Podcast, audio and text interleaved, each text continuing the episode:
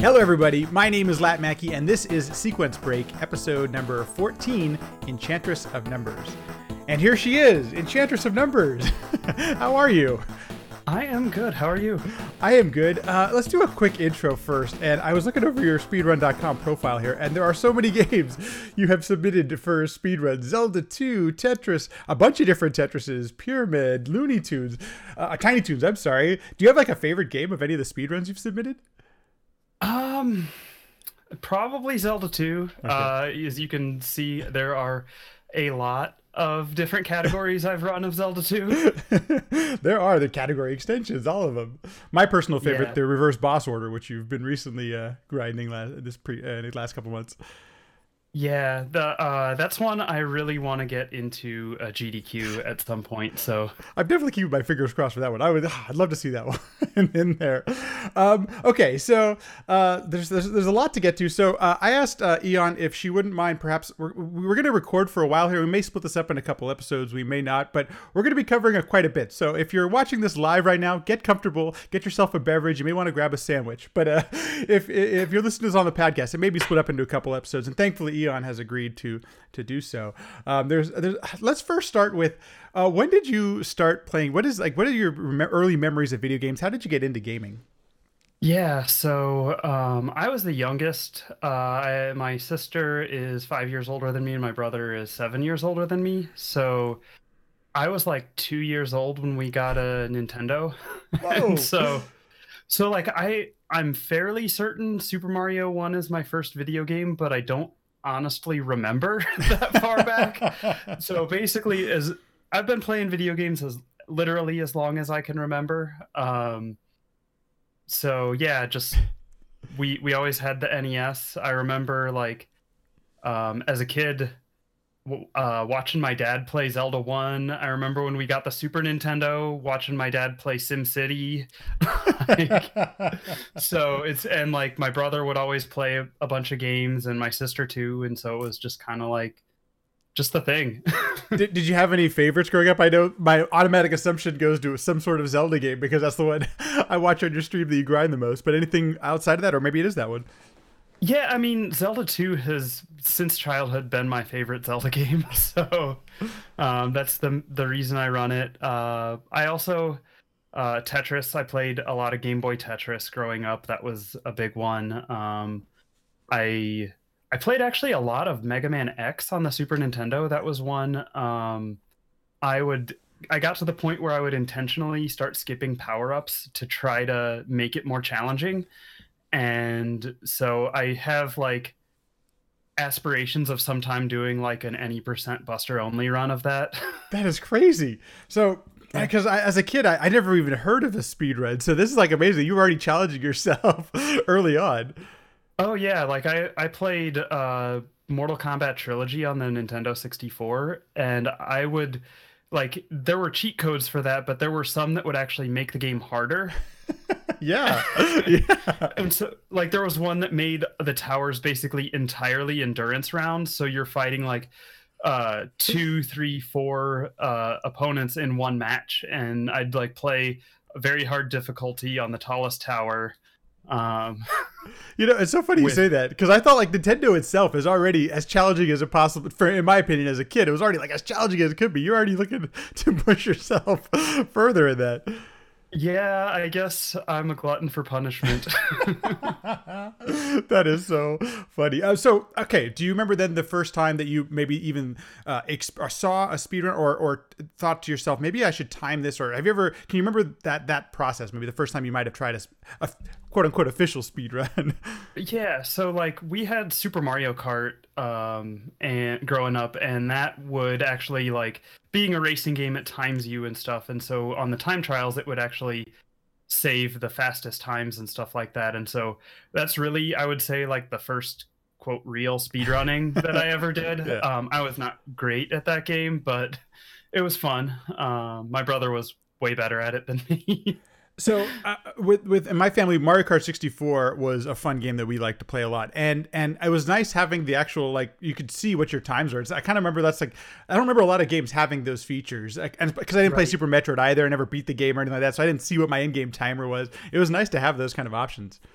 Yeah, for sure. And so like uh, other like early speedrun things, I I remember like there was a, a video or two on uh, eBaum's World, if you remember that website. Oh my gosh, yeah.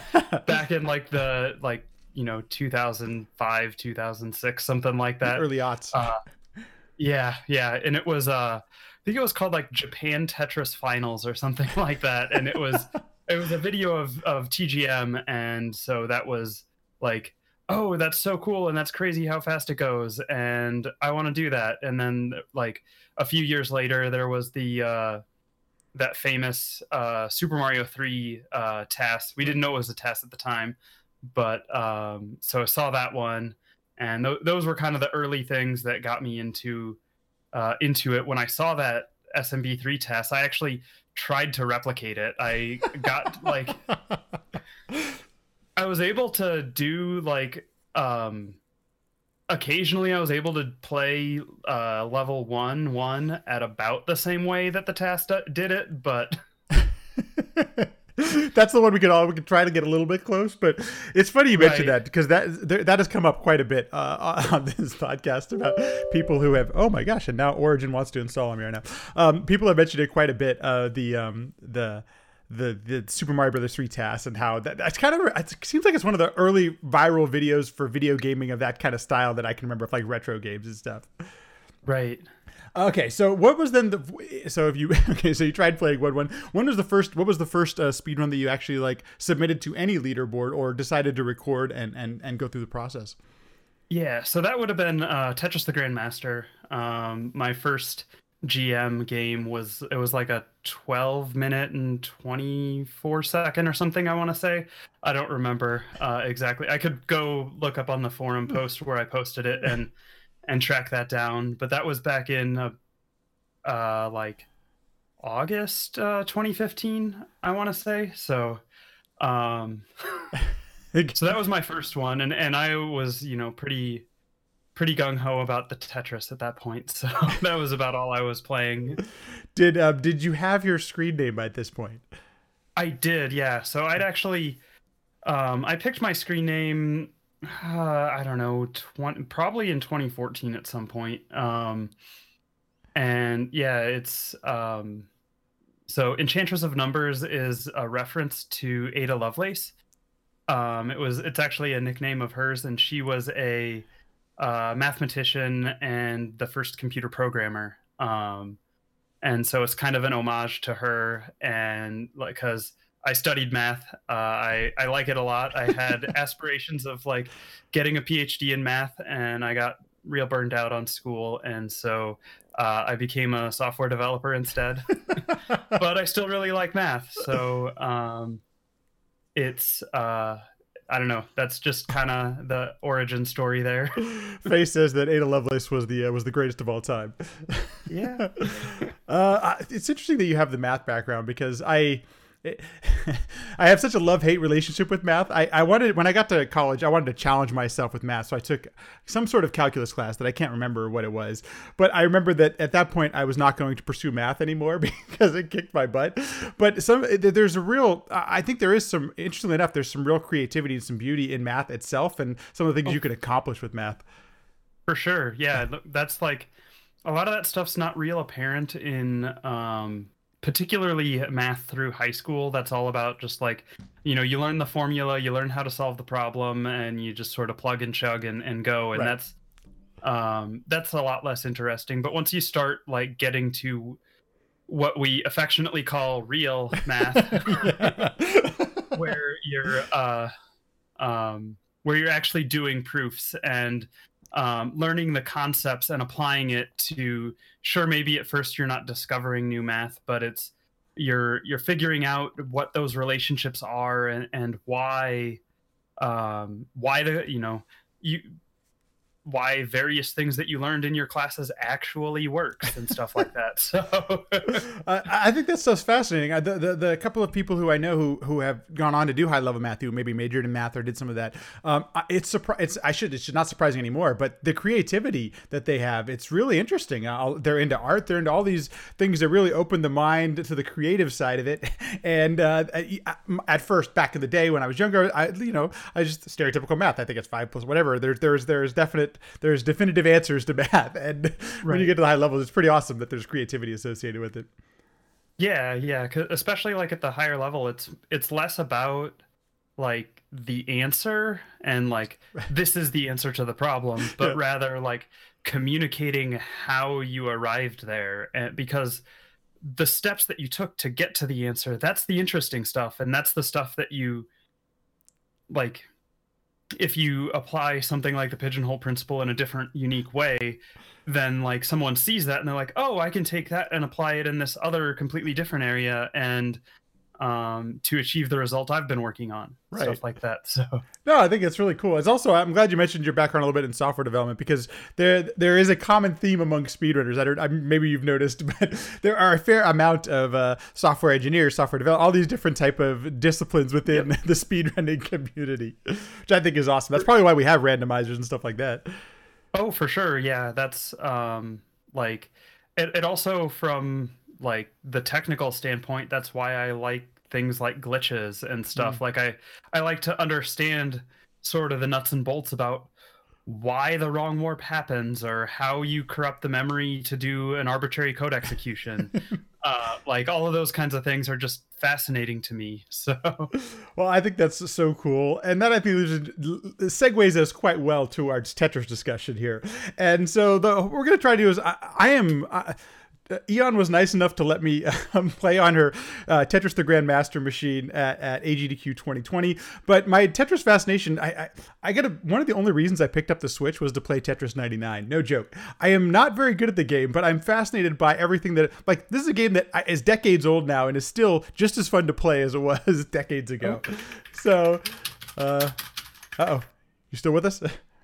Yeah, okay. sorry. My, uh, I guess uh, my computer I upgraded the operating system recently, and it's a little aggressive with trying to with the power settings. So no, no, sorry about that. I'll no. just try to make sure to keep moving the mouse or something. It's quite all right. the The video and the audio did not cut out at all. You're still with us. Okay. So, so uh, you mentioned your first uh, Tetris experience. Uh, what, what is it about Tetris that appeals to you? Yeah, so I like how um, basically each game is different um, because y- the piece sequence is random, so you're always reacting to what it's giving you, and um, even if like you do happen to get you know the same starting piece sequence or something like that as you play and accumulate experience and stuff and you that influences the way that you stack and so um like if you gave me the same piece sequence of a game that i played a year ago and you gave me that same exact piece sequence today, I'm sure I would play it completely differently. And so like it's just it's different every time and it's there's just always, you know, a, a fresh challenge. There's, you know, it's just there's also just something like soothing about the patterns and like stacking blocks.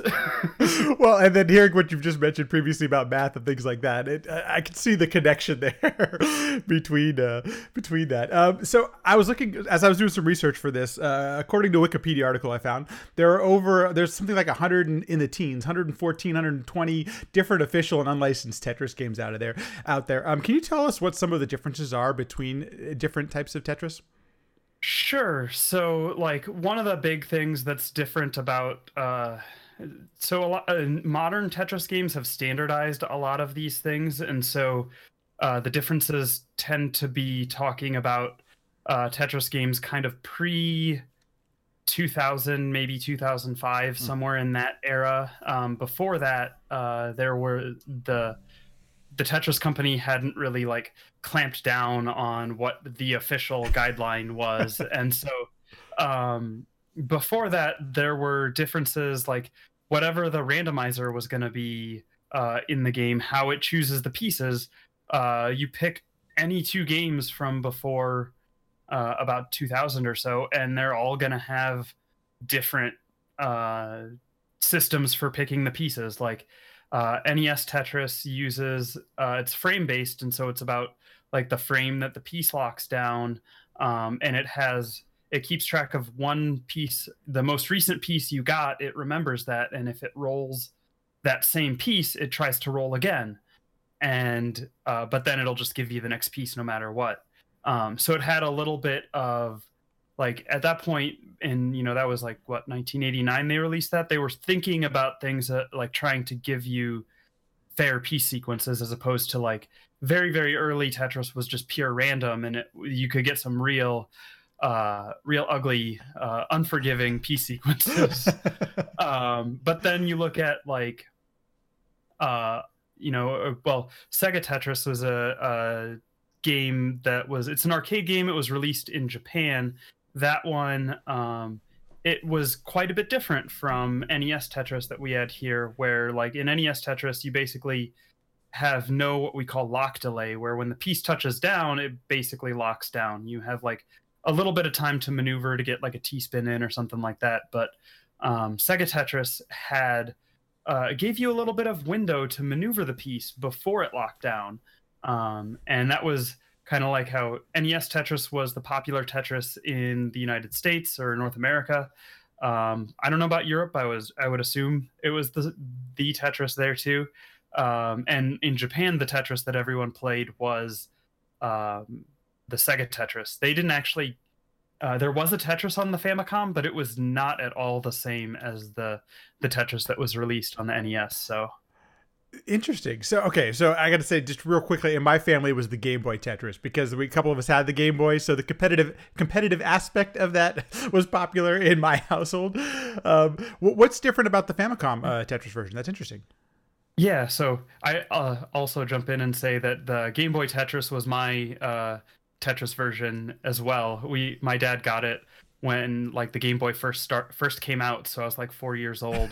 Don't don't do the math on my age, please. um, it's okay, I'm older. So play, I played that for decades. Um, and it's so good. Handheld Tetris yeah. is like the greatest thing ever.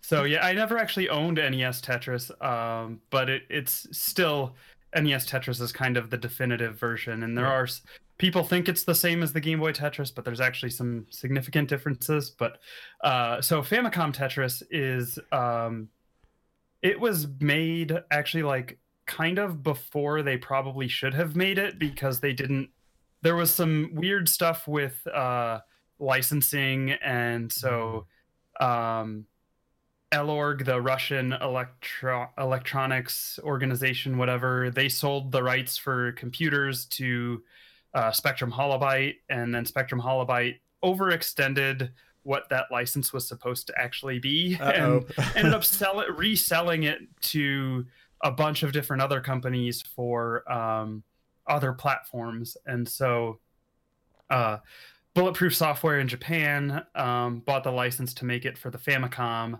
Um, and uh, oh. so this oh is I actually have a complete inbox copy of it. That is so cool. Um, so uh, they um, they made a Tetris game, and the ran- I I think the randomizer is pure random on it. Um, it has lives, so you can like top out three times before the game ends. um, it has really weird concepts in there that you just don't see in Tetris, like in any other Tetris game, really. Um, it also uh, it kind of had the uh, concept of starting with garbage in the playfield, um, mm. like the B-type Tetris that you see in NES Tetris and uh, Game Boy Tetris. Um, and so it was 25 lines you had to clear to pass a level in uh, Famicom Tetris. Also, the controls are garbage um, because uh, to what you know, like we're used to using the D-pad to move the piece, and then like down to soft drop and up to hard drop, and then like your A and B buttons to rotate, right? Yeah. So uh, Famicom Tetris, uh, left and right move left and right. Up does nothing. Uh, B button also does nothing. A button does a hard drop. Oh no. And the down button rotates your piece, and you only have one rotation direction. And Who the hell thought that was a good idea? Henk Rogers. yeah, well, that's of course. Oh my god, So that sounds like an experience. I, I may have to try this because it sounds god awful. yeah, oh, and if you do play it, you know, like please make sure you don't map the controls to something that makes sense. No. You've got to enjoy the pain. yeah, you have to play it that way. Epic D, I did your monkey in the chat says so many car trips with Game Boy Tetris and a link cable. Uh, if you had brothers or sisters, that was the way to do it. If you had siblings, uh, being in the car, Game Boy Tetris, that was that was the way to go. Um, Yeah, okay, that was My my sister was the champion at Game Boy Tetris as a kid, and so no. Of of all people, my mom and dad were the best. And as kids, losing to your parents was just like in video games was the worst thing in the world. So we stopped playing the parents after a while. you you mentioned it uh, that you owed. We saw on uh, if you're watching this on the video the Famicom cart of uh, Tetris. What? Uh, how many uh, Tetris games might you own? And can would you mind sharing with us some of the variants? Yeah, so I own um I actually haven't like gone and updated my uh catalog with my most recent um acquisitions, but I've got some something like 23 I think different Tetris games. So um yeah, I can share on the video some uh uh, some interesting ones that maybe are a little bit less well known uh, here in the West. I got a lot of uh, Japanese ones because Okay. that's where they released a lot of the cool Mm. ones that we just never got. Like uh, so, It's a common theme that Jap- Japan gets a lot of cool games that we don't get. yeah. So there's Tetris 2 plus Bombliss. So uh, that's this is not the Tetris 2 that we got here in uh, North America. That is not really a Tetris game. It's kind of like Dr. Mario slash Tetris hybrid, but with really weird pieces. Uh, this one actually has a legitimate, decent Tetris game in it, but then it also has Bombliss, which is a super fun game mode. Um, also very awful and difficult. So. Um, another good one, uh, Tetris Battle Gaiden. This is a Super Famicom game. Um, so it is like a Tetris fighting game. um, you have like different characters that you can pick that have different special moves, and you clear orbs on the screen to get uh, to be able to like use your magic powers and stuff like that. Um, so. Here, this is uh, Tetris the Grandmaster there we go. so this is what the actual arcade PCB looks like. At the bottom here is the JAMMA Edge, um, it's so cool. uh, Um, and then uh, one more PCB, uh, TGM2. This is a like a big tall PCB. wow. Would that be uh, uh, vertical or uh, in, in a in a cab or how would I know? I don't exactly know how they usually. I don't. I think it would be laying flat like this Okay. in a cab, but I don't really know. I don't own a cab, so Right. I know sometimes they Um, uh, sometimes it's horizontal, sometimes it's vertical. uh, got maybe two more I'll show off. Yeah, please. This is great. So so cool to see 'em. Uh, this is the most adorable Tetris game ever. Uh, Tetris with Cardcaptor Sakura Eternal Heart. So, uh, if you're a fan of the Cardcaptor Sakura anime, this is um, uh, basically it's the story of season three, as I understand it, of the anime. Hmm. Uh, but it's also Tetris, and it's an adorable Tetris game. It's also uh, if you play on the normal mode, it's actually quite difficult. Oh, wow. Um, and uh, this is one I I ran um, at AGDQ 2017, I think. Yeah, AGDQ 2017. I raced Kevin DDR in the, in this one, so that's a good one.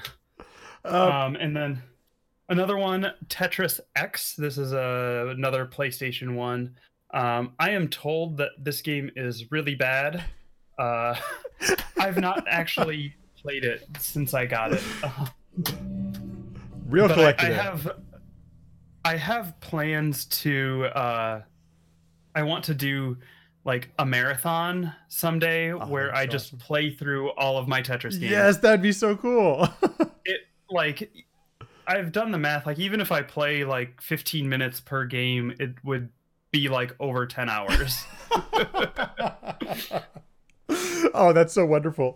Uh, Epic Neon Ninja Monkey in the chat was asking. Uh, he knows it's a different style of game, but uh, do you ever play like Tetris Attack or Tetris Panel? Uh, no, I have not ever actually played that. Um, it looks really cool, uh, but it's not one I've really dabbled in.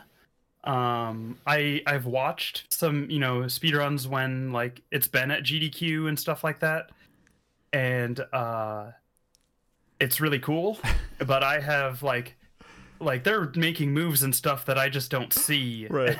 So um it's definitely one uh, i'd like to play but i also feel like i would be real bad at it like uh like i mentioned before the episode started that i'm real bad at dr mario i'm also real bad at uh puyo puyo Another popular variant. Um, so you know, I, I got a chance. I, I feel lucky enough now that in, you did a panel in uh, at SGDQ 2018 now about the arcade machines, and that's when I saw that you, you I believe you brought TGM to that one, right? That's yeah yeah So I think that's when I kind of became aware of Tetris the Grandmaster. Um, first of all, uh, how before we get into kind of the nuts and bolts of Tetris the Grandmaster, how do you go about picking up a PCB and being able to play it in your home? And how does that whole process work? Yeah so well you just have your home arcade and you it's perfect. Uh, right. No. So, um, so that that's a process. When I first got into it, like, I saw that you know Japan Tetris Finals video back in like 2005, and I was like, "This is awesome! I want to play this game," and I had no idea how. and I, I- like my Google fu was was real bad at that time, so I couldn't even find it. oh no! Oh no! Um, but eventually, um, I I was able to learn enough um, at like the end of 2014, beginning of 2015. Um, I was able. I learned enough uh, search terms to actually find the game. Um, I I bought my TGM1 PCB off of eBay, uh, which is you can sometimes find them there, although it's not super recommended because you you may not get what you're expecting. um, so I got lucky. I actually got a a functioning board that uh, has sometimes from some good uh, Japanese players on it. So uh, my top top two slots are taken by a player by uh, goes by 309 um, on on the arcade initials, and so. Uh, he's got some really good videos up on YouTube if you can find them. Uh, That is so cool. So you actually know who the per- are you familiar with this is a real person? right? Yeah, yeah. And Oh, so that is it's so like cool. I've still got to shave quite a bit of time off my PB before I can like get on the leaderboard on my board. Um, Brutal.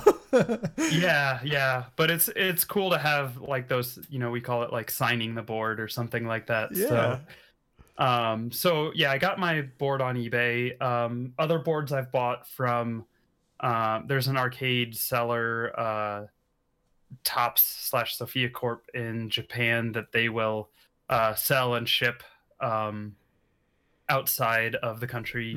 Um, some people will also go onto like Yahoo Auctions Japan and use a bidding proxy to buy a PCB and stuff like that. That's not something I've experienced with, but I know other people have had success. I have uh, not for PCBs, but for PC Engine games. That's where I've, I've used. Uh, Oh. There's I've used one of those, and it, it's a process. It's it's not, nothing. Right. It's not too challenging, but it's a process, and you're gonna pay extra for the imports and all that kind of stuff. Right. Yeah. and so then once you get the PCB, you've got a. Um, that's not enough to play it unless you do actually have a home arcade that you can just plug a JAMMA game into. Um, but so I had to find uh, what we call a super gun since I don't have an arcade. Um, and what a super gun is is basically it's the guts of an arcade system. Um, it takes uh, it generally connects to the JAMMA Edge on your PCB, and then it has interfaces for uh, getting the video out and getting the controls into uh, the game. So, um, so I bought one that's like a really weird uh, Japanese, like it's just a giant thing. It's like an all-in-one solution that's got like the arcade controls built into it, and then it also has like the video out, and that's uh, it was called a Paina Custom.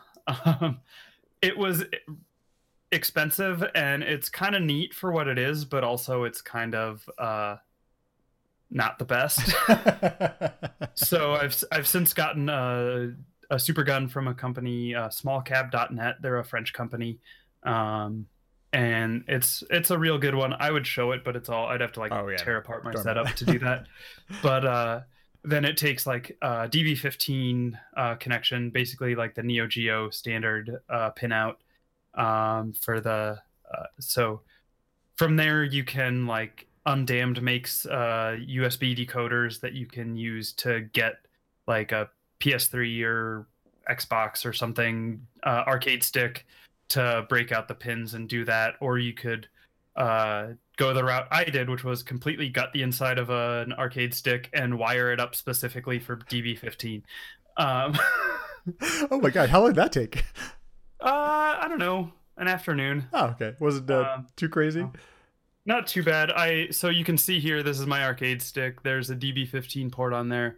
There's also an RJ45 port because I wired it up to uh, with an MC Cthulhu so I can play our uh, console games on it. So because why not, right? right. So having had an opportunity to play on it in real life, it feels wonderful, and I'm sure you've put countless hours into that thing. And it still feels great. I don't know how often you have to do maintenance on the uh, on uh, the thing itself. Not too often. Um, I do have to do some stuff with. Uh, I need to put some diodes in there to isolate the MC Cthulhu because when playing TGM3, uh, the way that uses a different standard, it's newer than the JAMMA standard, and so the way the controls work, somehow the MC Cthulhu messes it up and it just doesn't work. So I gotta like isolate the two uh, paths in there. Um, but as far as like the buttons and the the joystick and stuff, like those arcade parts are are built to last, and I um, I did all the work on that in 2017, like so so like two and a half years ago at this point, maybe a little bit more. Um, and yeah, it's. Well, you you mentioned it too. I mean, you um, obviously have some technical expertise. So for those of us that may not, um, it seems like there are options. You could use a PlayStation 3 joy, uh, joystick. I mean, there at least there are other ways to play the game still, even if you weren't as technically inclined right. as you are. yeah, yeah. So there are um, the uh, Undamned USB decoder is a really good thing. They have a model that uh, takes USB in and has DB15 out, um, but that's often sold out. um, so uh, the worst case you could get, they have one that takes USB in and it has terminal blocks out, and so then you could take that and then take like a a DB15 breakout with terminal blocks and just wire up the terminal blocks, and that way you, you're just like you have to strip some wires, but then you're just screwing them down. You don't actually have to like deal with a soldering iron or anything like that.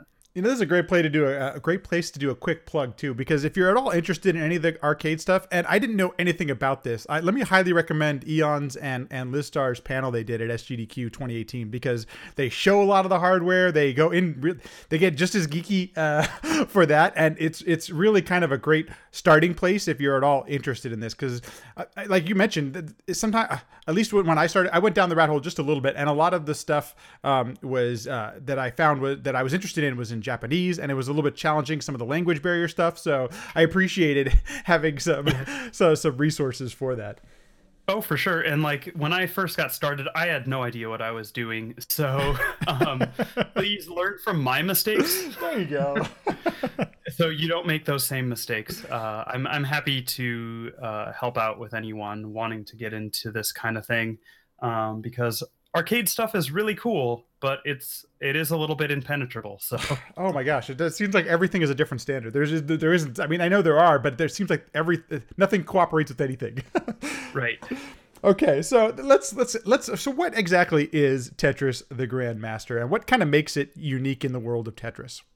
Yeah, sure. So, um, usually, like when we do uh, exhibitions and showcases of TGM, we kind of compare it to NES Tetris because they're both kind of classic Tetris games. Um, but in I did mention a little bit earlier the Sega Tetris, uh, where it lets you like have some time to maneuver the piece before it locks down, and so um, TGM was actually kind of a spiritual successor to uh, Sega Tetris. So um, rather than being like um, NES Tetris, where it's like you clear 10 lines and you advance a level, and then it speeds up, and then, you know, all of that stuff. Uh, TGM advances the level with every piece that you place and every line that you clear. So the levels go advance very, very quickly, uh, which allows for a more dynamic speed curve. It allows for um, uh, it, interesting ways to push the player um, because they. So when if you pay attention when you watch a game, it has the level. It'll have like a number, but then there'll be a div- like written like a fraction, kind of like uh, you're on level 152 out of 200, um, and then so when you get to 199 there, um, another piece spawning doesn't advance the level counter. That's what we call a level stop. You actually have to clear a line to advance past that level, um, and so uh, that's kind of a, an an interesting um, concept, especially when it comes to a speed run, because like if you're doing a score attack, well, you could use that time to stack up. So then you have all these blocks on screen that you can start, you know, comboing down or clearing Tetrises to get points. Uh, but in a speed run, you don't want to do that.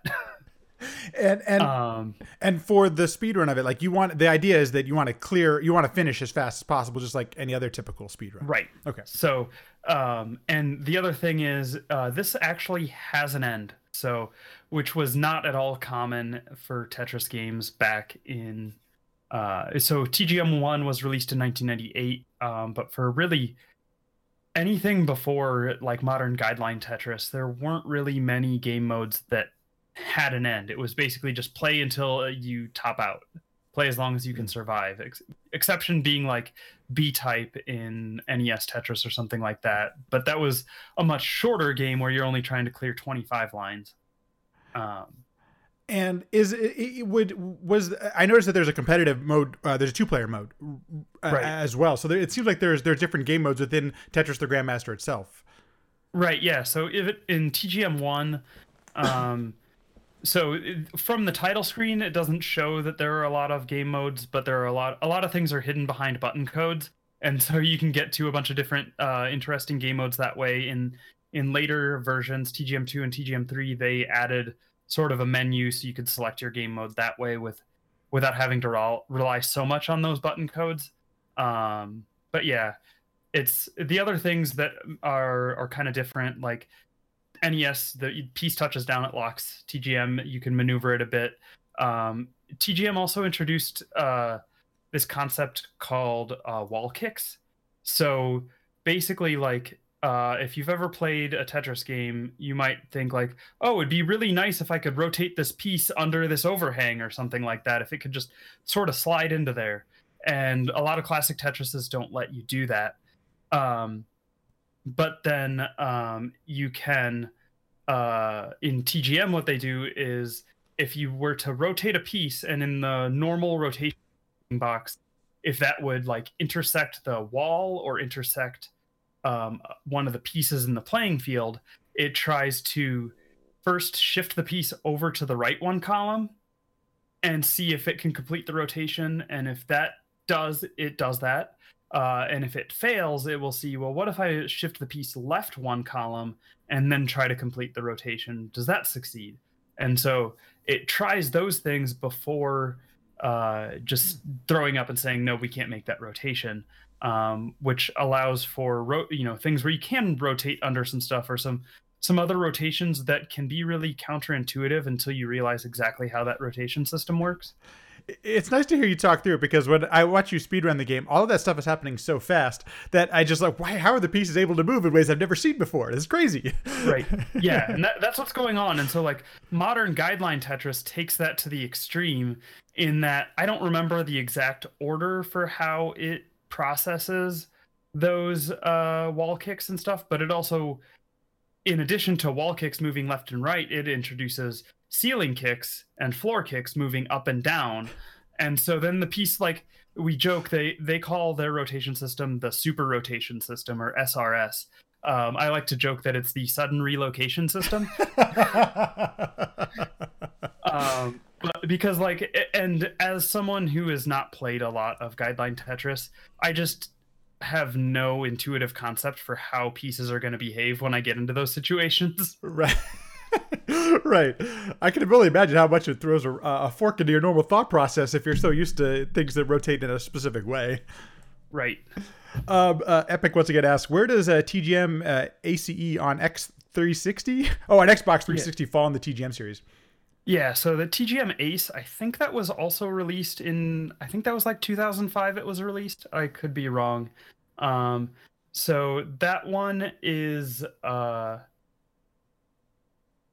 it's not generally regarded as part of the TGM series by the community. Um it's so it forces uh the Tetris guideline on the player, but apparently you could download uh, somehow the Arika rotation system or a modified version of the Arika mm. rotation system to play what we call classic mode on there. Um, I've never actually played it.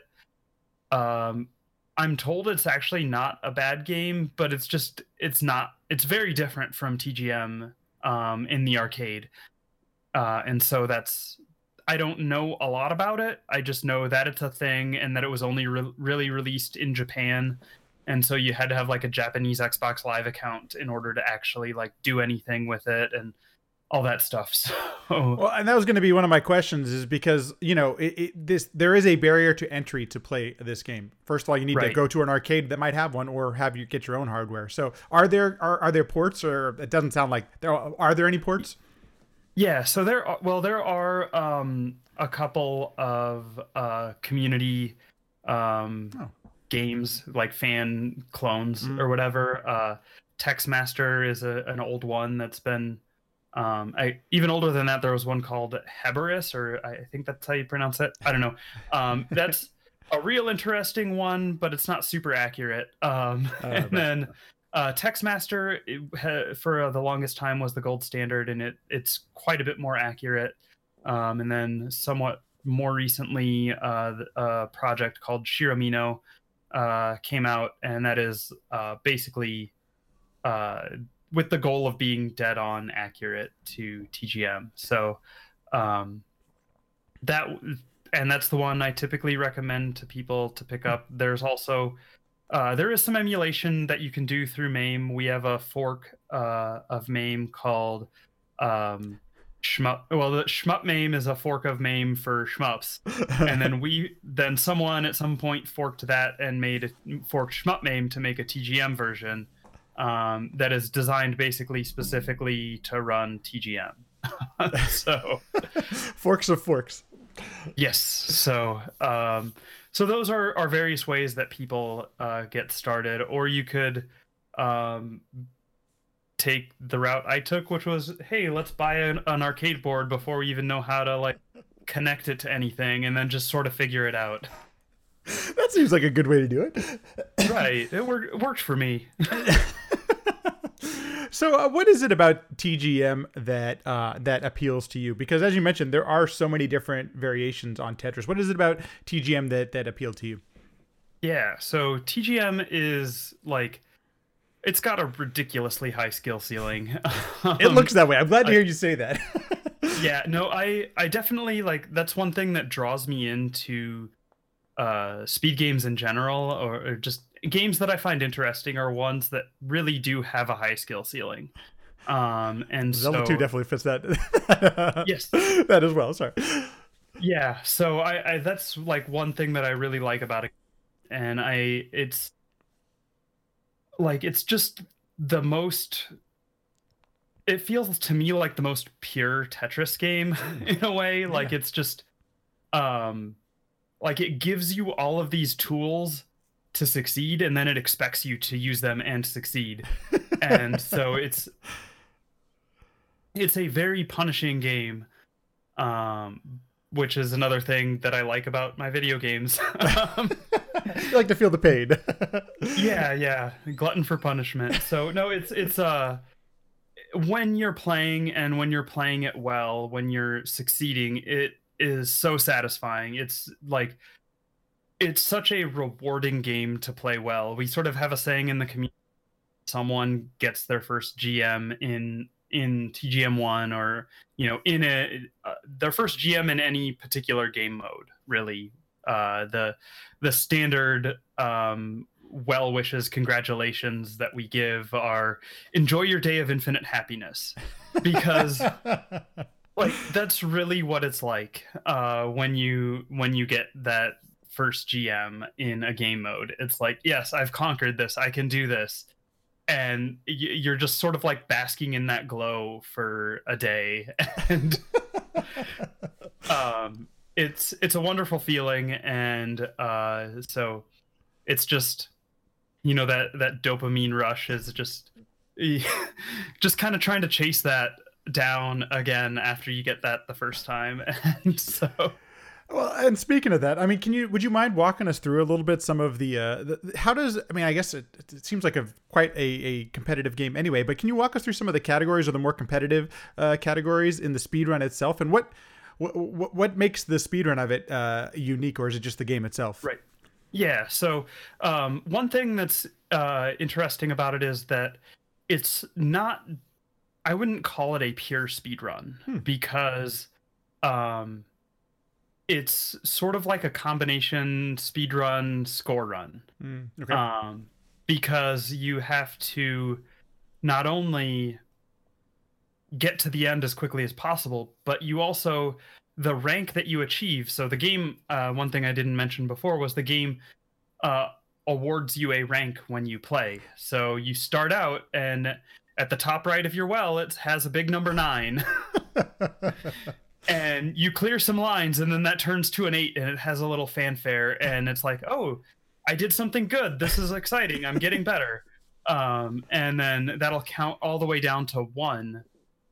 Um, and then after that it goes to s1 and then it counts up to s9 um, and then if you uh, if you do some other additional things you can get the grandmaster rank after that. And so uh, TGM one, the requirements to get that Grandmaster rank are lax enough that um, basically all speedruns, all successful game clears that are, you know, um, of any speed. If you know, like some someone who for the first time clears the game may not get a Grandmaster rank, but um, you know, if you're clearing it under 12 minutes or better, you're basically guaranteed to be getting a grandmaster rank at that point. So, um, so it's kind of the combination of of balancing out, uh, making sure you uh, meet those requirements for grandmaster while still also playing fast. And since TGM one is a pure score attack, the way it, uh, except for the grandmaster rank, there are some time things involved.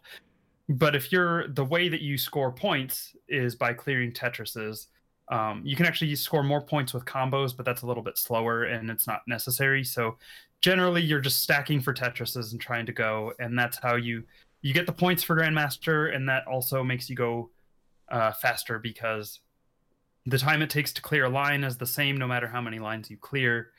Um, and it also advances your levels. So if you clear a Tetris in that same amount of time for the line clear, you've advanced four times as many levels as you did on a single. Um, and so I'm just thinking of the kind of strategies that might create then, because you, you have to strategize then for the speed run itself. Right. So in, in TGM1, there's no instant drop. And so mm. if you watch TGM1 speed runs, you'll notice players will stack up to the top of the screen and yeah. play up at the top of the screen. And so there are some interesting strategies like because you know sort of like fighting games we do get into like the frame timings of different things of of how the different how the stuff works and so uh, early on, because the gravity is so slow, it takes so long to drop an I piece down the side of the well that uh, it's actually faster if you can have a like clear a triple higher up in the stack. So you stack like column nine is lower than column eight and the rest of them, and then you can take an L piece and plop it in there for a triple. Uh, that can actually, even though it doesn't get you as many points, it's slightly faster by a few frames than dropping the I piece down all the way down the well. Or there's a player, uh, Kashiwa, uh, a Japanese player who sort of popularized this method of intentionally blocking off the well about like seven or eight rows up. So then your I piece doesn't have to fall all the way down to clear Tetris. So yeah. then you can stack up high and still clear Tetrises and go even faster. And and it saves like another seven, eight frames because the piece falls at one when you're holding down on the joystick, the piece falls one row per frame. So that's fascinating. Has anybody TASed this game, or has there been have people looked at it frame by frame to know some of those kind of timings? Yeah, so we know all the timings about okay. how the game is uh, broken down, and that's you can find all of that stuff on Tetris.wiki. Um, nice. Yeah, and so uh, we we have all of those frame timings down there. There have been um, some TAS projects. Uh, I don't have links or anything handy on them, and I don't remember specifically which uh, categories have been TASed, but also like TASing arcade stuff is real difficult Ooh, and there's yeah. not a lot of good TAS tools in built into MAME mm-hmm. and so it's a lot of the people who have done it have kind of built their own tools and haven't really shared them around very much and stuff like that. So. And I hear I've heard that many a times from the TASers about how MAME specifically doesn't, you know, there's the, the frame by frame tools don't exist the way they do in BizHawk and some of the other things. Um, right. And because the run is so fast, I mean, you know, saving frames is going to be a huge thing. It seems like, especially with the, a leaderboard that's as competitive as as TGM is. Right. Yeah. So the that's how you really improve your time in TGM is figuring out how to shave off pieces frames for every piece mm. because uh, a full game played up to level 999 is gonna have you're gonna place about 770 pieces during that time um, it could be more, could be less, depending on how your line clears and your level stops go. Um, but you're gonna clear have about that many pieces, and you're gonna clear maybe around 220 lines, something like that. Um, and so, if you shave off, you know, two frames per piece over 770 pieces, you know, you divide that by every 30 pieces. That's a second because the game runs at 60 frames a second. So you're actually talking legitimate, real, significant time saves just by shaving frames off of each individual piece. Oh yeah, you can see how that adds up very quickly uh, on the time yeah. saves over the course of a run. uh, you know, so you know, I think it was just a few months ago on Twitch. I was watching the Tetris Championships, and it was NES Tetris right. and anything. Does anything like that exist for TGM? So, uh, not quite as big. There's um, an arcade. I don't know if they're still doing it. I, I so the, uh, this arcade Pier 21 in Kodaira uh, prefecture, I think in like Tokyo. Um, I think they rebranded to like Retro Pier or something, or I don't know exactly what they're. They rebranded their name. I don't know if they're still running the monthly TGM tournament that they had run for years. Um, but they had a, a monthly tournament that they would run. Call, they called it the Masters, mm. and it was a TGM one tournament. And in order to even participate in the tournament, you had to be a GM ranked player. Oh wow! um, and you can see uh, uh, up on YouTube they have all kinds of videos uh, from the tournament, and it's like it's just four TGM windows like captured in like a square grid. Yeah. Um, so there's uh, as many as eight people playing at once, oh and gosh. they do it.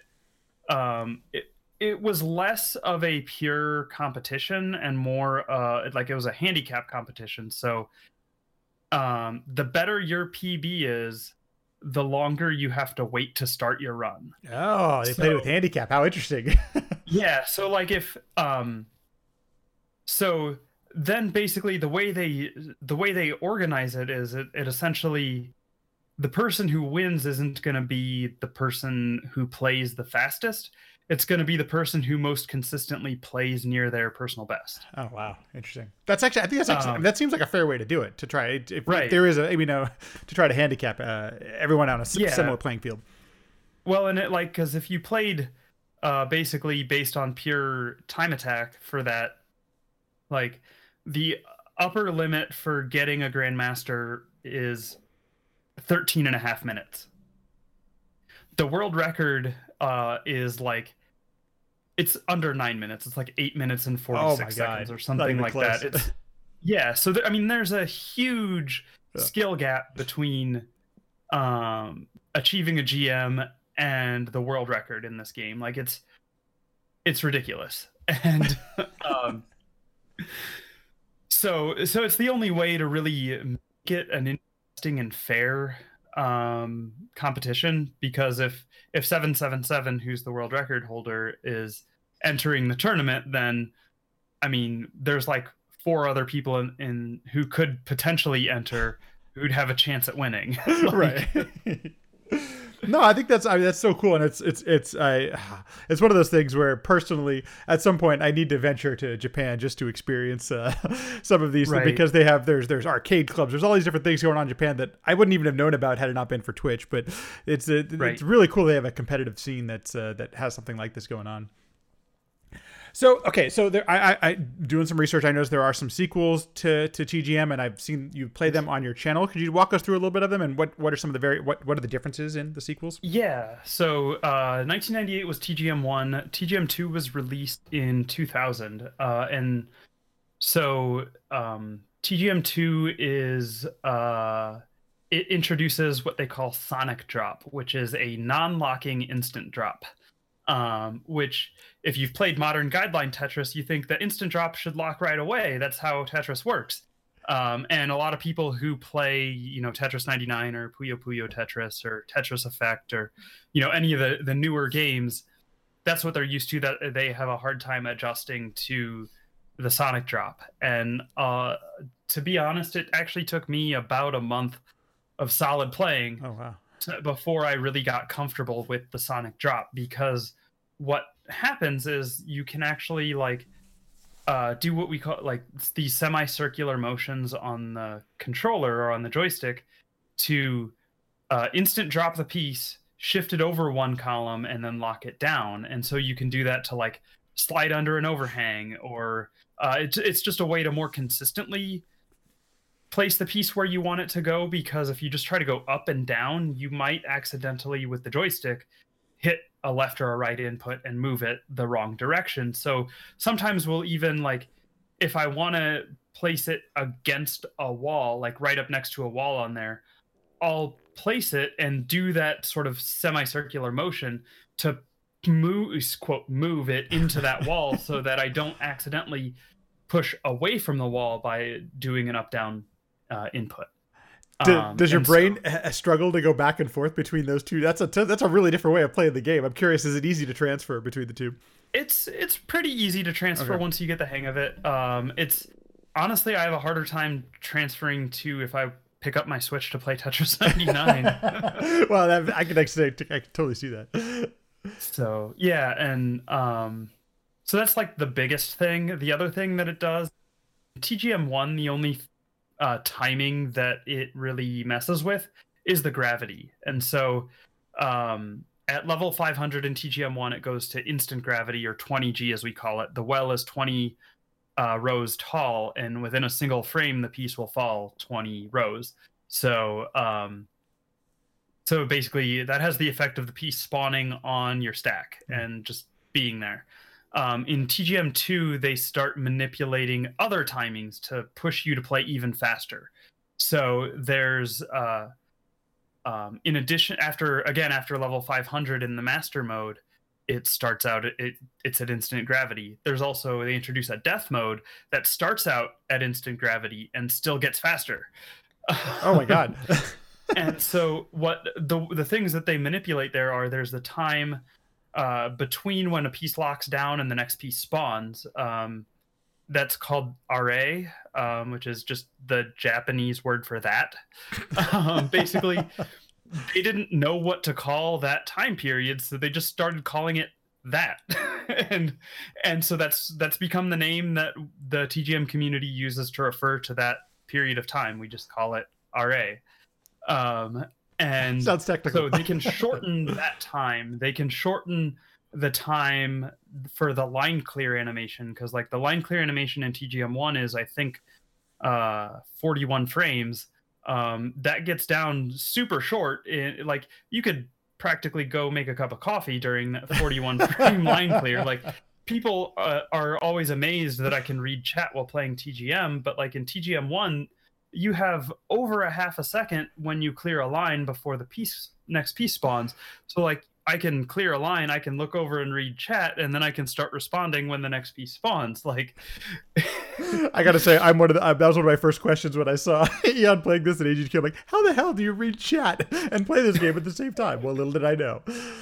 yeah. So, uh, but they can shorten that to make that to push you faster, so you don't have as long of a time.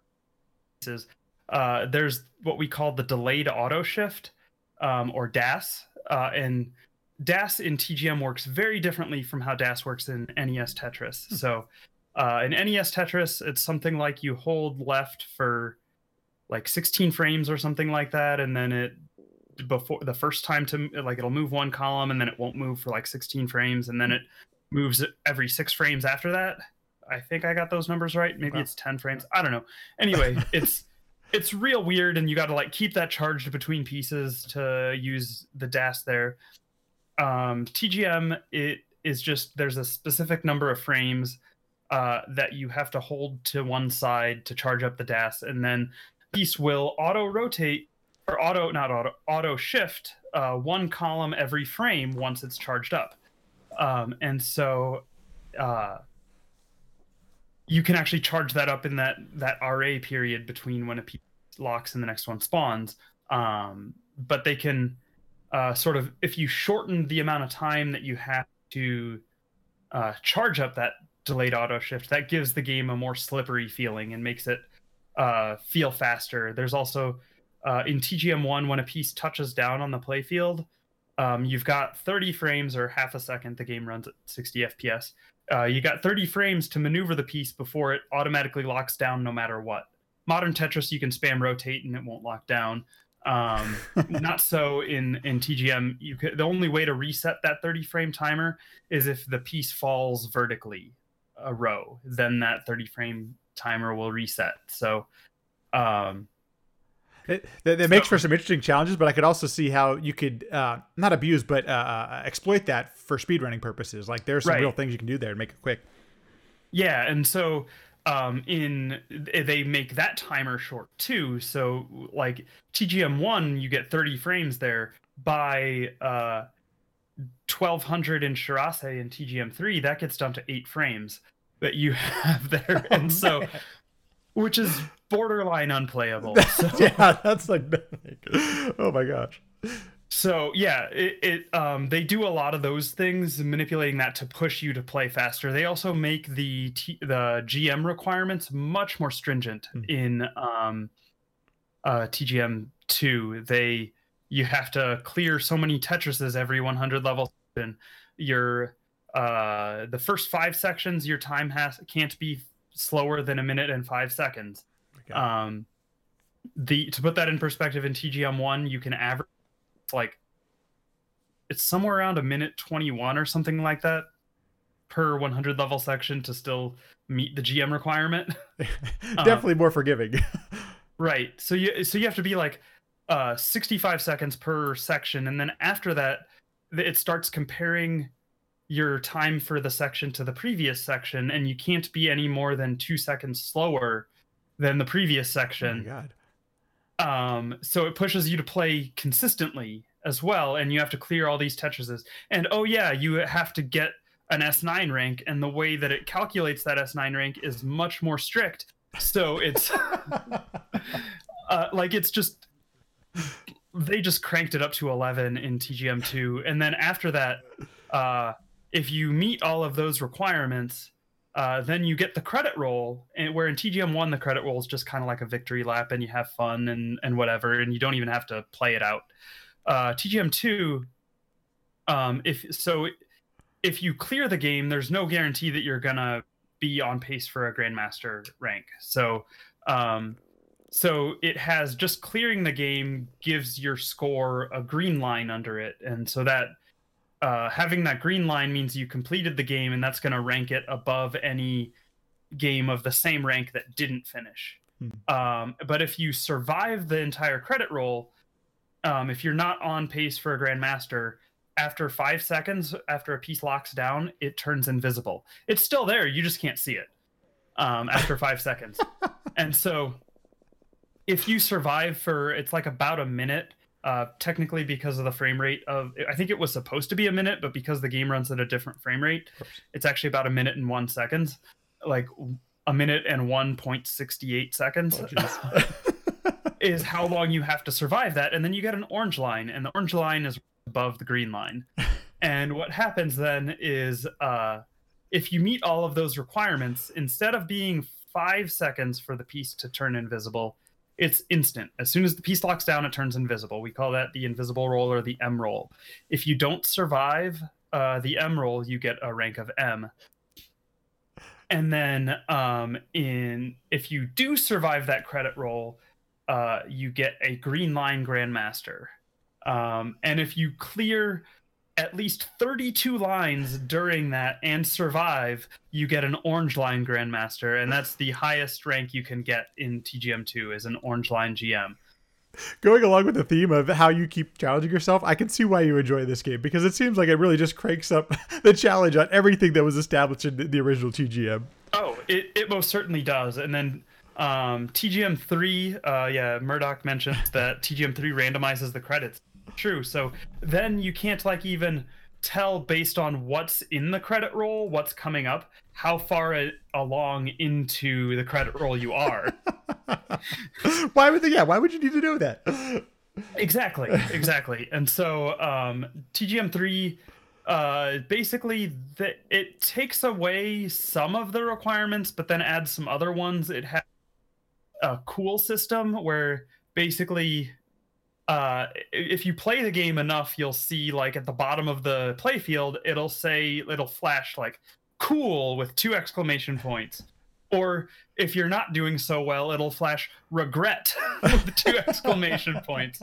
You never want to see regret. I, I joke that I, I live my life like i play my tetris no regrets.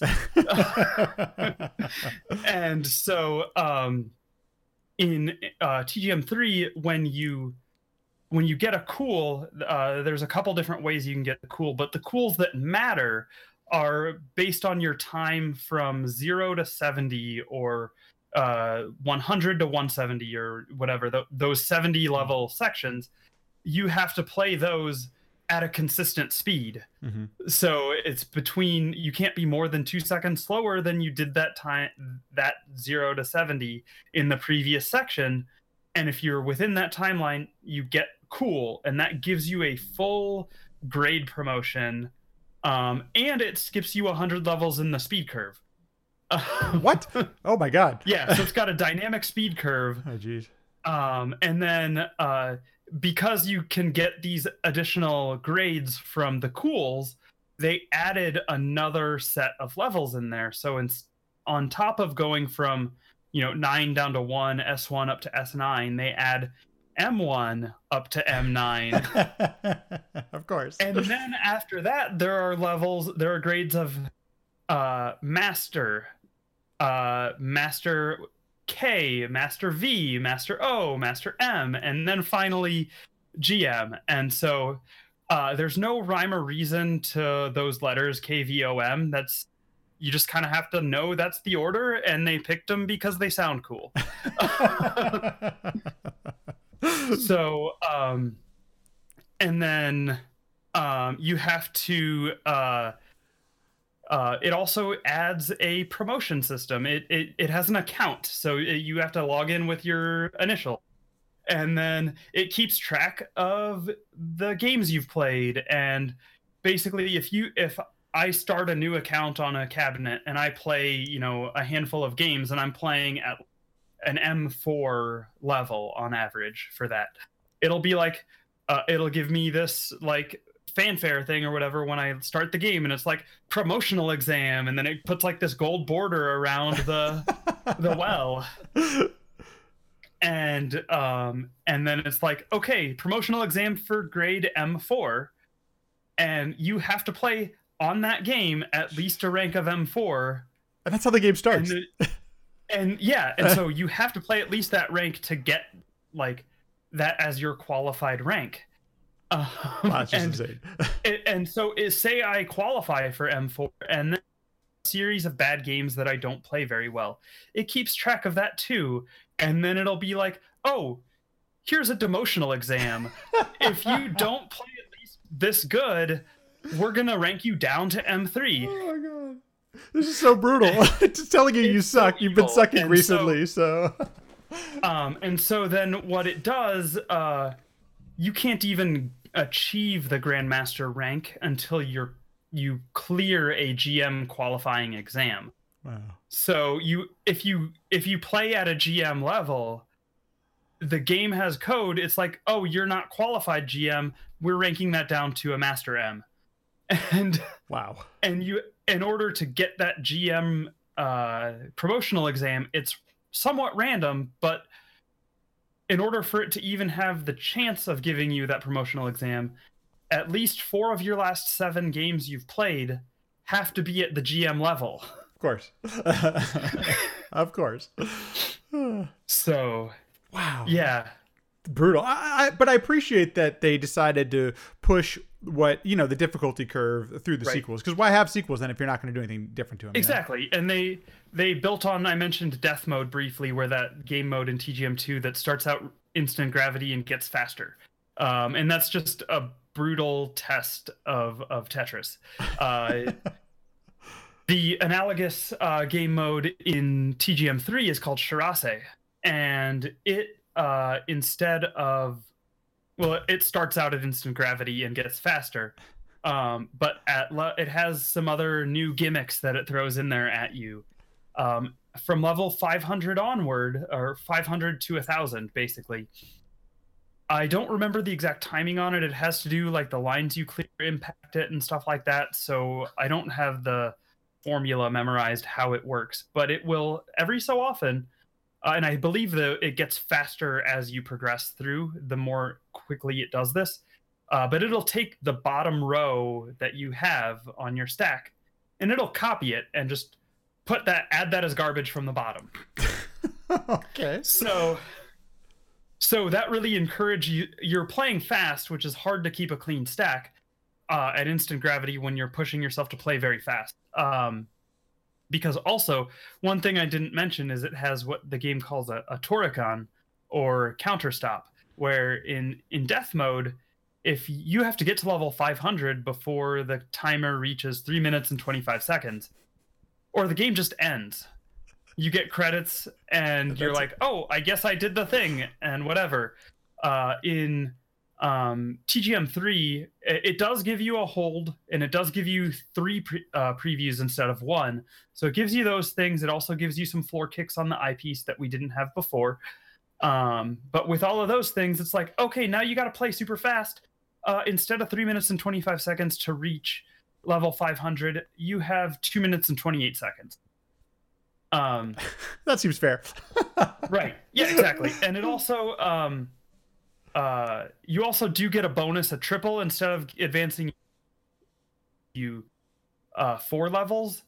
And uh, tetris instead of advancing you four levels advances six levels. So uh clearing a tetris actually makes you go uh significantly faster in tgm3 so um so you have to do all of these things. You have to play very fast but then you also have to be be playing clean so that when that uh, garbage feature kicks in you're uh, not copying too many holes. You just ideally you just want to have one hole in the right well for your tetris and that's all that it's copying. And then uh, it actually because of that it's basically adding nine pieces into your playfield that you didn't have to play. If you're stacking clean you can play even faster because that's nine blocks you didn't have to place to clear that line.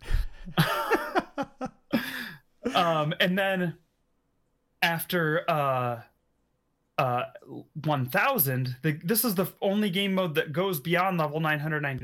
Yeah, I was about to say, I, I Um, didn't know any of them did. Yeah, so after level 1000 in Shirase, uh, it goes to bracket blocks, uh, basically monochrome square bracket blocks. So, like j- the square brackets on your keyboard.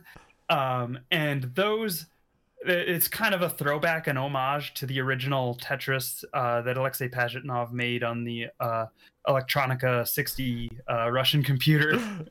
Because that was all like a whole text based thing. And Right. so it's kind of like throwback to that. And um, so it does that, and it's also getting ridiculously fast while you're playing in monochrome. So you can't use the piece colors as an indicator because when you're playing, you'll often um, like look watch out of the periphery the color in the next block above your above your well and you see like oh uh, that's a red flash that's an I piece or oh that's a yellow flash that's an o piece like you don't get that anymore. And then it's also going ridiculously fast and it's just it's amazing that anyone can clear it with any consistency.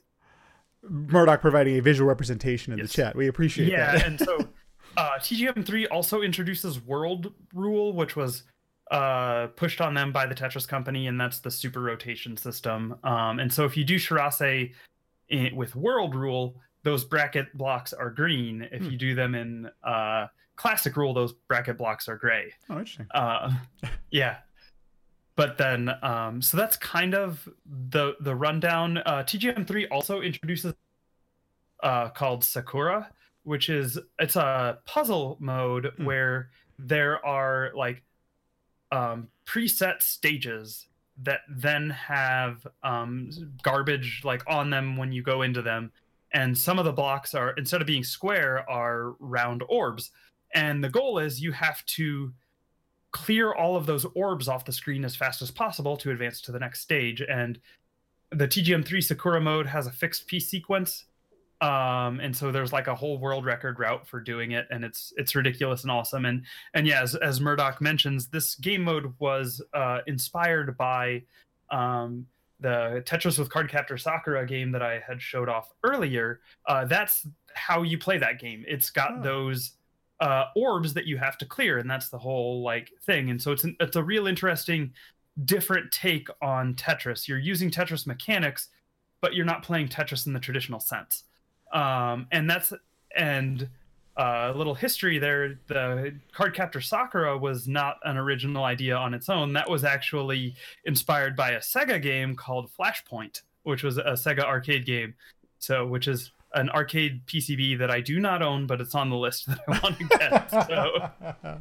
Ah, uh, yes, that's uh, that's actually really interesting. So, like, so um, Gaming Historian did actually uh, uh, a really good history on the original Tetris, uh, and yes. I'd recommend it if you haven't watched it. But that's how I got some of my knowledge of it, and uh, it, it's fascinating to me where some of this has started and what we've what what it has evolved to and that's great that that uh, it seems like there's always uh, a great bit of respect for what has come previously to it uh, right. as well which i think is really cool in incorporating those type of modes yeah yeah and that's like another thing i didn't mention there was the whole concept for 20g in tetris like that instant gravity that actually as far as we know came from a sega tetris fan game made uh, by a japanese developer uh, for the Sharp 68K called uh, so it's it's called like either Tetris Semi Pro or Shimizu Tetris, where the Shimizu I think is the the name of the developer. Um, and uh, but he also spells Tetris in the actual Russian characters, not with like the fake ones where we we have it with the backwards R or whatever yeah, yeah. that you see sometimes. yes. it, so it looks it doesn't look like it says Tetris, but that's because it's not uh, written in English. um, and so that was a real interesting uh, project because it introduced uh, 20G, but that was also with Sega ro- uh, Sega Tetris rotations that didn't have uh, wall kicks. Ah, well there you go. yes. It.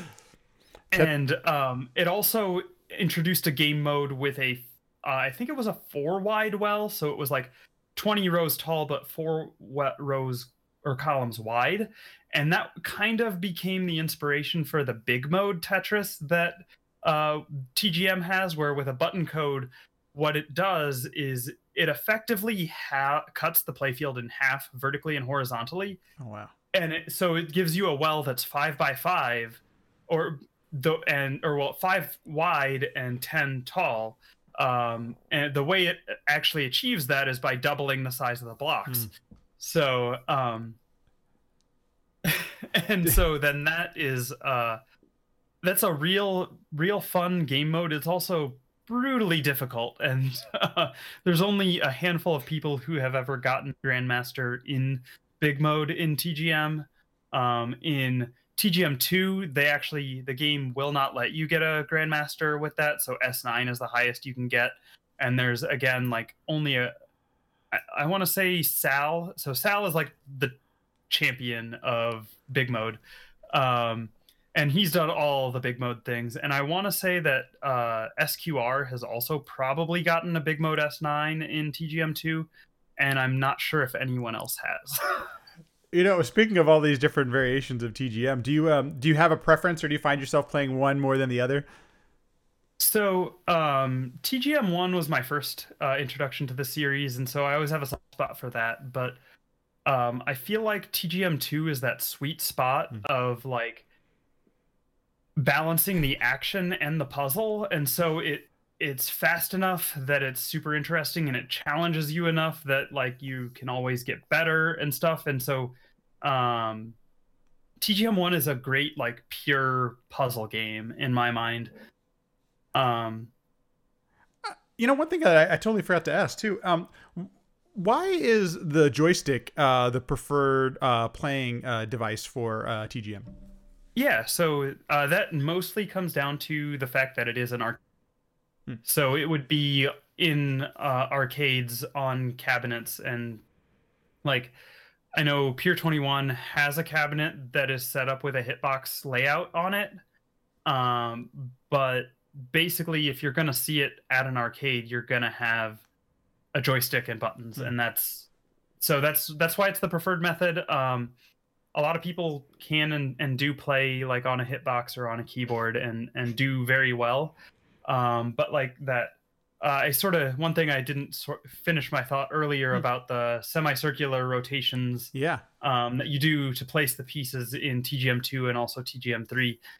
Um, that was a thing that's very fluid and comfortable on a joystick. It's not quite so much on a keyboard or on a hitbox.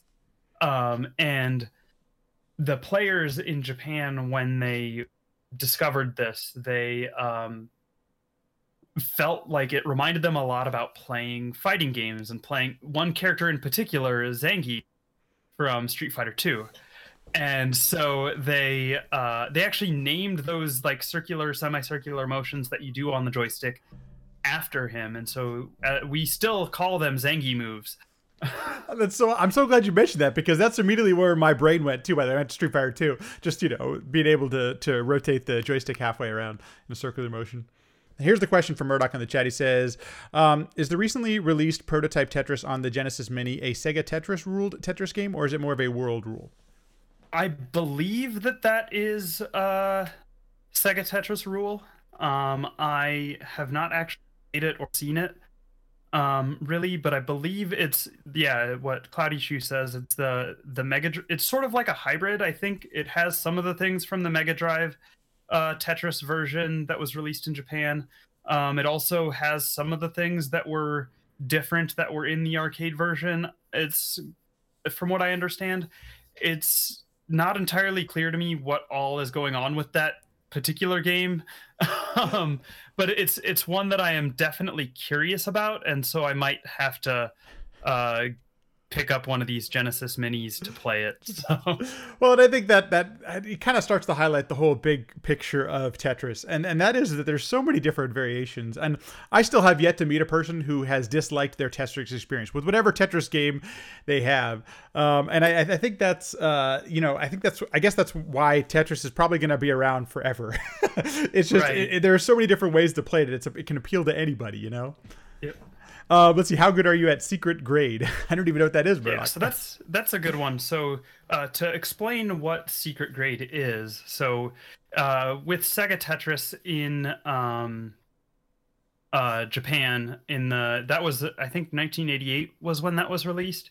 Um, with Sega Tetris, the community just got so ridiculously good at that game that they invented ways to challenge themselves and the thing that they started or one of the things they started doing was trying to leave a specific pattern of holes in the stack as you're playing. And so they basically trying to fill the screen with blocks leaving a specific pa- hole, pattern of holes. And that pattern is one hole in the bottom left corner and then one hole diagonally up from that all the way to the right and then turning around and back to the left wall. Um, and Wow. So that's a and totally that's different way. the, the whole idea behind it is to leave those those holes and fill the rest of the screen with with um, blocks. Hmm. And that was a community challenge, and um, I don't know. I've never seen that anyone has officially uh, it- or legitimately done that, uh, completed it on Sega Tetris, but that was a community sort of challenge that people would do. Um, with uh, Arika, when they made Tetris the Grandmaster, as kind of a nod to that community, they added in detection for that pattern. And so, um, as you if you try to do that on TGM, if you build enough up in that pattern and you top out, it will give you it'll say secret grade and then give you a grade.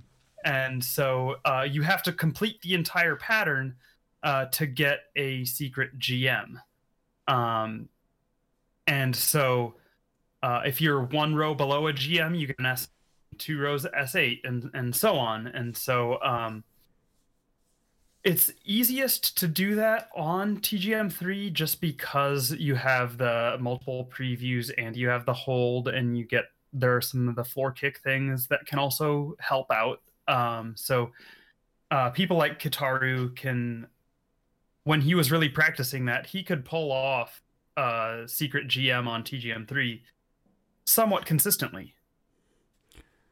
That- Um, I've not really tried it on TGM3. Uh, like I said, I still have to put those diodes into my arcade stick before I can really play that uh, well. I do have TGM3 though.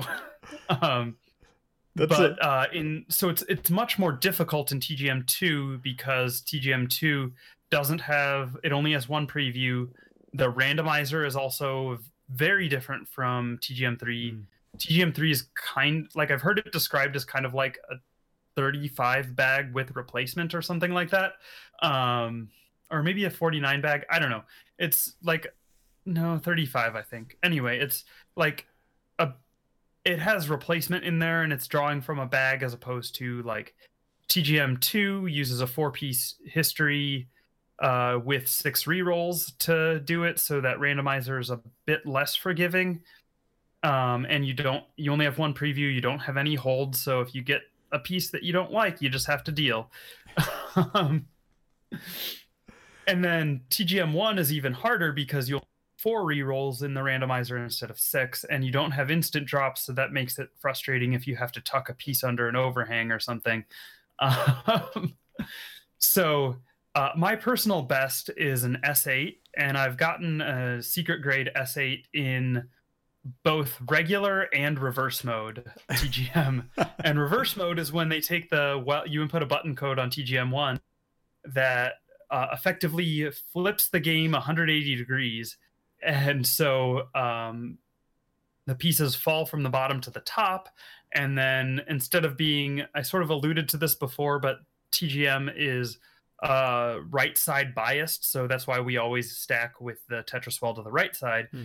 and when you rotate the well 180 degrees now it's left side biased. And Oh, so jeez. um so it's it's a very weird thing. And um i'd be I don't know if anyone has ever done better than an s8 in uh rev mode secret grade but i i, I kind of doubt it. Um and uh that's actually a game mode um that i became the first person outside of japan to get a grandmaster rank in which is probably my crowning achievement when it comes to tetris well, as I, I was preparing for this, uh, the the recording today, I did watch your GDQ run, uh, uh, Rev mode, and my brain just breaks watching it. I just don't even understand how it works that way. I know it's only flipping upside down, but literally my brain breaks when I watch it. Oh, oh no! I mean, my brain broke all the time. So, um, basically, like it was the closest I think I could ever come to like learning to play Tetris all over again. um, because like, and the way I got into playing Rev mode, SGD in advance of SGDQ 2016. Um, I was playing a lot of TGM because I was in the TGM uh, exhibition there, and um, uh, when I would get like frustrated or if I needed sort of a mental break uh, from grinding TGM1 like crazy, um, I decided like, okay, I'm gonna do rev mode just as like a palate cleanser Right. or whatever, and and like I play relax. a game or two of rev mode, and then it set my brain, and then I could come back to uh, normal TGM one and. And then I had a game that I played, and I was like, "Oh, I survived to level 500 and got an S3." Like on rev mode, like I can actually play this. Like maybe I should look into actually grinding this out. and so then by the time, yeah, SGDQ 2017, uh, I had gotten that Grandmaster rank and I was. Uh, um, I got Rev mode accepted as a bonus game. That then the the incentive got met, and I'm still a little disappointed with how I performed actually in the the Rev mode bonus at uh, GDQ. So It cracks me up how your brain works, though. That to relax, to get away from the TGM uh, grind, you play Rev mode, which is, in my opinion, brain breaking. But I could see how it, it does. You know, it, it might refresh or reset the way that you have to think about certain things. So, yeah, um, so of all, uh, so you, you, I, I noticed that you, you're still grinding TGM to this day, uh, and Right. and I'm curious if you have it. Is there like a set goal in mind, or is it just the challenge of it every single time? You like what what, what keeps you going in the game? Are there goals that you set? yeah. Oh, I have all kinds of goals. There, I, I set very lofty goals. Play video games. um, and so uh my like i have a goal. I want to get a grandmaster rank in all of the game modes. Um and awesome. so i have i have not achieved that so i will continue the grind. Um and actually i've been you commented uh sort of at the start of the podcast that um i've been grinding a lot of zelda 2 lately and and that's true. But i think uh, my plan is to sort of take a bit of a break from Zelda 2 and, and really try to focus on, in on some TGM to to take care of some of that unfinished business that I've got there. So so cool, so awesome. Before we go, I do want to share that uh, I, a personal story really quick, and that is that um, it hasn't happened too often. Only I'd say two or three times when I've been streaming that I will get a little um, what's the word like uh, when you're like uh, a little celebrity shocked by somebody popping up. And my first experience was watching you, Eon. Uh, at, I can't remember which at GDQ it was, but I remember you had an interview. So I remember seeing and hearing, and it's like, oh my gosh, this is the kind of person like I I, I I really enjoy the way she's speaking about the games. And it was for Tetris, but I don't remember which one it was specifically. But anyway, so when you first popped up in my chat, I almost uh, my my head almost broke because it was like seeing kind of like seeing a celebrity in my chat, and I'm just like, oh my god, so I made it. Somebody I know is, in the chat. So uh, I, I appreciate having to gotten to know you a little bit over the past uh, Yeah. months and times, and I, I thank you so much for doing something like this. I, I- really do appreciate it. I'm just some nerd. It's cool. yes, but you're a real person. Like, those are so cool. so, um, if people, yeah, no, I'm uh, really enjoyed this. Um, I'm excited for the episode to come out and uh, real real happy to have met you at uh, finally at AGDQ. Yeah, a real life in and, person. Um, yeah, so I um, yeah, it was great to meet you there. I, I love the show. I've listened to all the ones that have been released. So Thank you so much. I appreciate it. We're trying to try to improve the quality as we go along. Um, I'm curious if people want to. Actually, I'm not curious. I know where to go. But if people want to find your space on the internet, where can people find you? Where would you send them? Sure, yeah. So I'm on Twitch at Enchantress of Numbers, or you can get there. Uh, I use, uh, I have a, a short like redirect domain that's heck.tv, h-ck.tv, that'll send you right to my Twitch. Um, and then you could also like put social media dot heck.tv, so like Oh, nice. twitter.heck.tv or youtube.heck.tv, um, discord.heck.tv if you want to join my discord. Anyway, stop by, see me at any of the places or all of the places. I don't have an Instagram. Um, she is on Twitter, and I, are you Eon twi- tweets it, it on Twitter? yeah, e- eon underscore tweets at uh, uh, Twitter is where I am. Thank you, everyone, for listening and watching. If you're enjoying the podcast, please feel free to share it with family, friends, and leave a review on iTunes, Spotify, Google Podcasts. All of those go a really long way to helping out the podcast. Thank you so much. Have a good one.